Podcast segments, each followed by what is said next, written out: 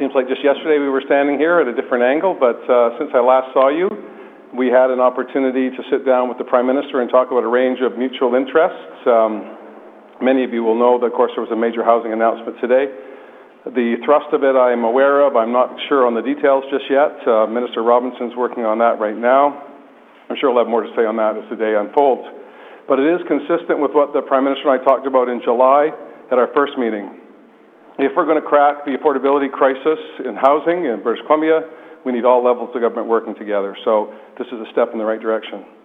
I also had the opportunity to talk to the Prime Minister about the wildfires last week.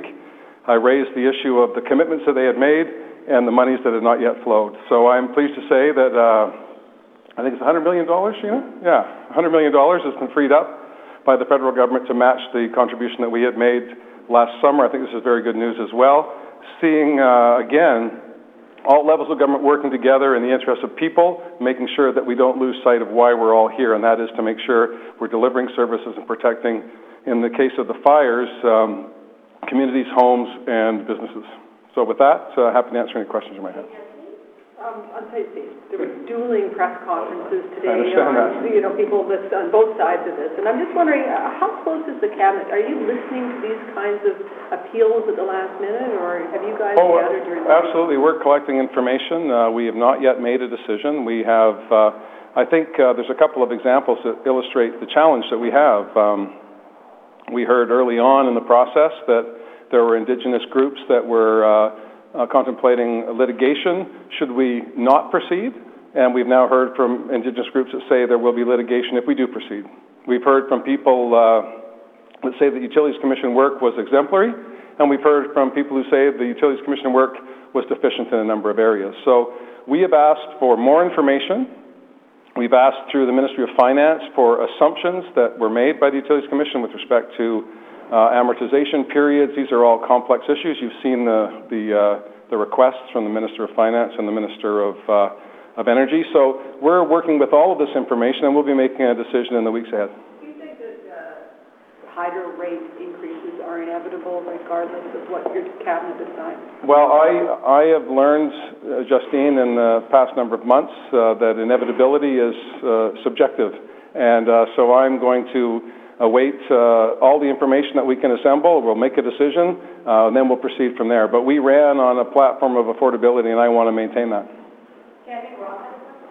Uh, just to go back to housing, I know you, some of your ministers have been asked in the House a couple of times on this, on how you're going to go about honoring the election promise for uh, 114,000 uh, units. Uh, yeah, over a decade. Involves uh, partnerships with the private sector, whether it's an aspirational goal or if you have a firm plan to hit those numbers. Do you have any idea? Can you tell people how that's going to fold out or roll out? We had a $40 billion announcement today over a 10-year period. Our commitment during the election campaign was a 10-year period, uh, so aspirational in that sense. Of course, there will be several elections before that uh, time is co- completed. But I believe uh, that if we're going to address this issue, we have to have a goal and a target. We've set a target, but I was at the Urban Development Institute last week talking to the development community about the importance of not just partnerships between federal, provincial, and municipal governments, but also with investment. If we do not find ways to make uh, the supply side work, all of our efforts on the demand side will be for naught. So this is why we're taking time, and I appreciate that it's frustrating for some people, but we needed to have a clear commitment from the federal government. That's happened today. We're going to go into the details in the, in the days and weeks ahead, but our focus is on affordability. Our focus is on addressing what was the most important issue in the election campaign, and that was housing affordability. Uh, this is something I'm going to ask your education minister about, but I thought something as premium maybe could address. In Chilliwack last night, uh, there was a big public meeting, uh, hundreds of people denouncing the new school curriculum, um, particularly over SOGI, the sexual orientation, gender identification yeah. part. Uh, and people have been saying that's been hate speech out in Chilliwack and Fraser Valley towards uh, a certain sector. That, as a Premier, must be concerned about that. I'm always concerned about uh, uh, an, an, inability for us all to get along. I mean, I, that sounds, uh, you know, it, it's easy to say. I had a, an outstanding day yesterday with Jay Inslee talking about uh, the values of America, the things that we think about uh, in the Constitution, the rights of individuals to speak freely, the rights of individuals to not feel oppression. Uh, those are goals and beacons and symbols to the world, and to have a, a, representative here yesterday in our legislature talking about that reminds me of the work that we need to do here in British Columbia as well. That's why we want to reinstate the BC Human Rights Commission, so that these types of issues can be addressed directly and in a transparent way. Uh, Premier, I want to go back to the housing uh, issue. The federal government's announcement today focuses almost exclusively on low-income families. Yeah. It doesn't really do anything to address the affordability crisis in the major centers of Vancouver and Toronto. Does this mean that the feds are leaving it up to the cities and the provincial governments to solve this issue? Well, I, I think there's a two-part answer to that. Uh, certainly, we need to address the low-income side. We need to address the lack of affordable rental accommodation. Uh, social housing, co-op housing needs to be reinvigorated, and I understand when we get into the details of the federal proposal, we'll see more uh, hopeful signs about not just new supply, but reinvigorating old supply. But in order to address affordability, we need to bring on more housing, and it needs to be not just uh, one bedroom apartments in the sky. We need to build houses and homes for families. That means two and three bedroom units. Uh, that means building density around transportation corridors. The reason I put a whole bunch of uh, files on the back of Selina Robinson was because she had a familiarity with local government, coming from that background, being the spokesperson in opposition. Wedding uh, transportation through TransLink and housing with the minister responsible for municipal government allows us to accelerate the supply side and pr- create a dynamic where we can bring down costs. So, uh, to, to answer your question, I think largely the affordability issue for middle and higher incomes falls to the province and the local governments, uh, but we can't underscore the importance of making sure that we are uh, able to move and focus on those issues by ensuring that there is money available for social, not-for-profit, and rental-built housing. Quick follow-up on the supply question. Uh, there's quite a debate raging right now about whether supply is the answer, and that all it's a mix. Supply, uh, all the supply in Vancouver has done very little to actually address affordability. Yeah. Do you subscribe to the belief that it is supply is the issue? No, there's, it's supply and demand, as it always is. And we need to work on the demand side by trying to eliminate the speculation in the marketplace that's artificially increased costs for people looking to get into the uh, market-driven uh, portion of the housing market. The challenge there, of course, is that if we use a blunt instrument, it could have a negative impact across the sector, which would have an impact on individuals and their, their equity and, and their ability to uh, be mobile in, in British Columbia and in Canada. So we're mindful of both supply and demand. On the demand side, it falls to the Minister of Finance. Uh, Carole James is working diligently uh, so that come February we'll have a basket of initiatives on the demand side that now, with the federal government at the table, we can uh, marry with the supply side and focus on making sure we get prices down and more housing, per- appropriate housing. Again, uh, we don't need any more one bedroom condos. We need to make sure we're building homes for people and families, or we're going to have uh, vacant cities, not vibrant cities. Did you discuss the proposed excise tax on cannabis with the Prime Minister during his visit? I didn't this time. I did when I went back to Ottawa, and it was a surprise then. Uh, we had anticipated, uh, there had been no suggestion from the federal government until October that they had any interest in this being a revenue generating device for the federal government. So we had anticipated that most of the costs are going to fall to the province so that we were going to be able to use this opportunity to create revenue to meet the startup costs of a whole new system of distribution, regulation, and law enforcement. So uh, I didn't mention at this time we had a whole bunch of other things we talked about.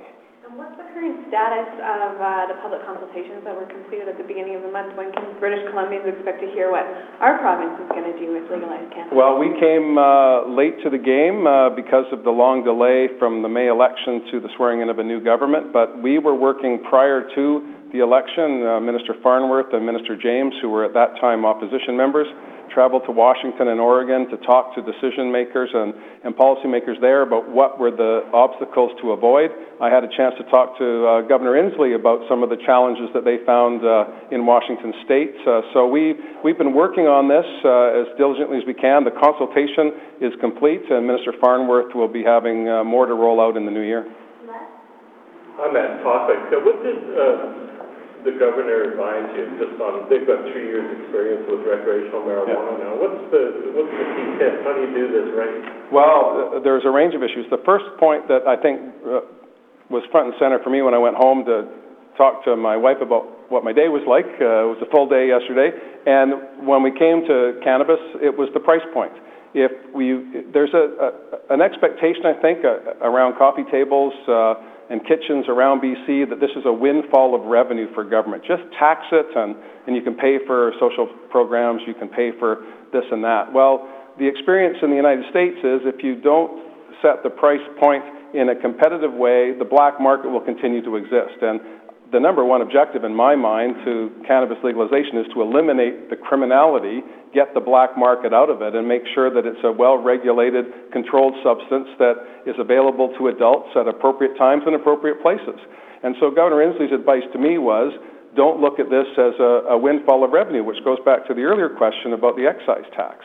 If we keep piling tax upon tax, if the regional governments, for example, want to have their you know, business permits and, and permits to operate within city limits, that's going to increase the cost of the product to consumers, and it may well be that the black market will survive this transition, and I, I want to make sure that that doesn't happen. And in July, will um, police forces in BC have some kind of gizmo to routinely test for marijuana impairment like they do for alcohol? They're working on that, and that's a challenge. There's some civil liberty issues around uh, taking samples, for example, uh, that, that will have to be tested in the courts, I'm sure.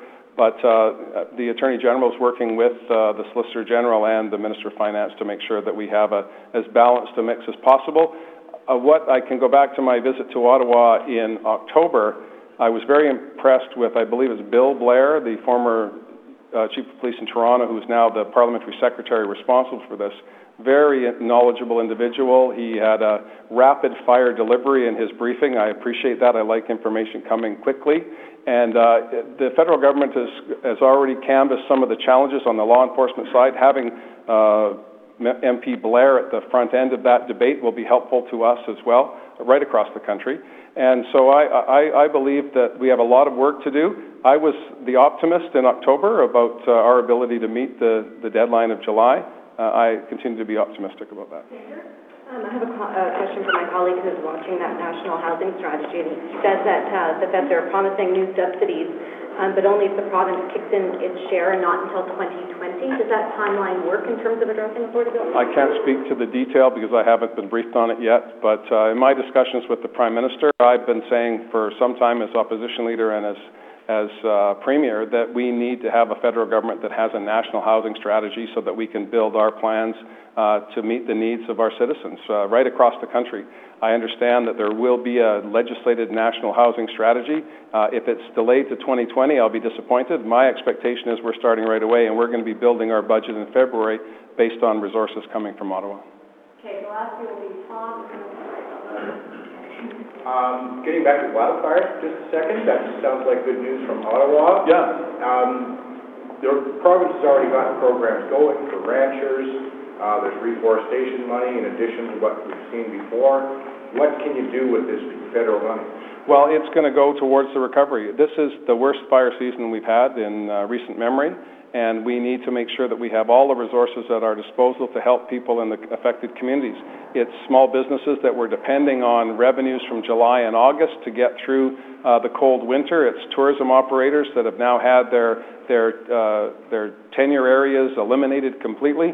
Uh, these are going to be long-term solutions, and to have a, a federal partner as we build the re- recovery plan to ensure that everyone who was affected has a fair shake, I think is very welcome news. Again, I, I raised it with the Prime Minister in the morning, and the letter came in the afternoon saying the money was available. So I was pleased with the turnaround there. Uh, I'm also, I have to say, uh, meeting with Governor Inslee yesterday, and uh, in the time I've spent with premiers right across the country, I'm excited about the prospect of British Columbia being a leader on a whole host of issues. And uh, I'm, my approach to uh, dealing with the Prime Minister, we come from polit- different political parties, as everybody knows, but we both have the same objective, and that is to deliver uh, on commitments we made during the election campaign. I, I, I'm not toting up the score, but I'm doing my level best to meet those obligations as quickly as possible, but uh, mindful that the term is four and a half years, and we're not going to get everything done right away. When Governor Inslee was uh, speaking, he spoke a lot about the rapid rail transit corridor. Uh, you were asked a little bit about that. You mentioned concerns about routing and about customs. Does BC have uh, money in this? And, and where will we get the money? We don't have money in it today. Uh, We'll have to await uh, the conclusion of the, uh, the work that uh, Governor Inslee's expecting to receive, I think, in early December. But this has been an issue that I've talked to Mayor Robertson about, I've talked to Mayor Hepner in Surrey. Uh, We need to address realignment. Uh, We can't carry on the existing corridor and call it a rapid uh, train, a speed, a high-speed train.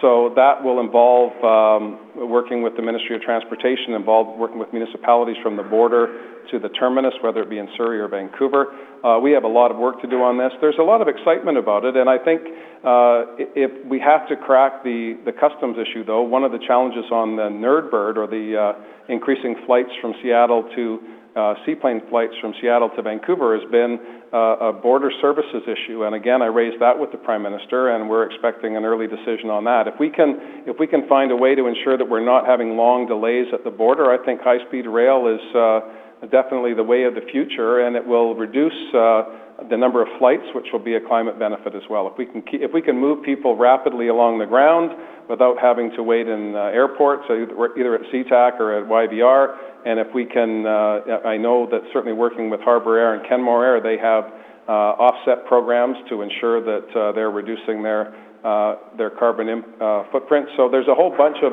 uh, climate policies that um, Governor Inslee is anxious to pursue. I am as well, and uh, also the the tech uh, cluster, the the hubs of innovation between uh, Seattle, Vancouver, and in fact right across British Columbia. These are exciting opportunities. Uh, the governor uh, was anxious to come. Uh, I was delighted to have him, and as you all heard yesterday, he's an articulate uh, individual that has a, a positive vision that I think most British Columbians were happy to hear after the, I think it was inane tweets was the term the governor used. Uh, I- I'm, I'm not on the Twitter box as much as I used to be, but uh, you can't help but see it on Colbert every night. So I don't know if that's it. That's it. Okay. See ya. Microsoft just uh, released a, a word that they resent your term nerdbird. Where did you get that? From Microsoft.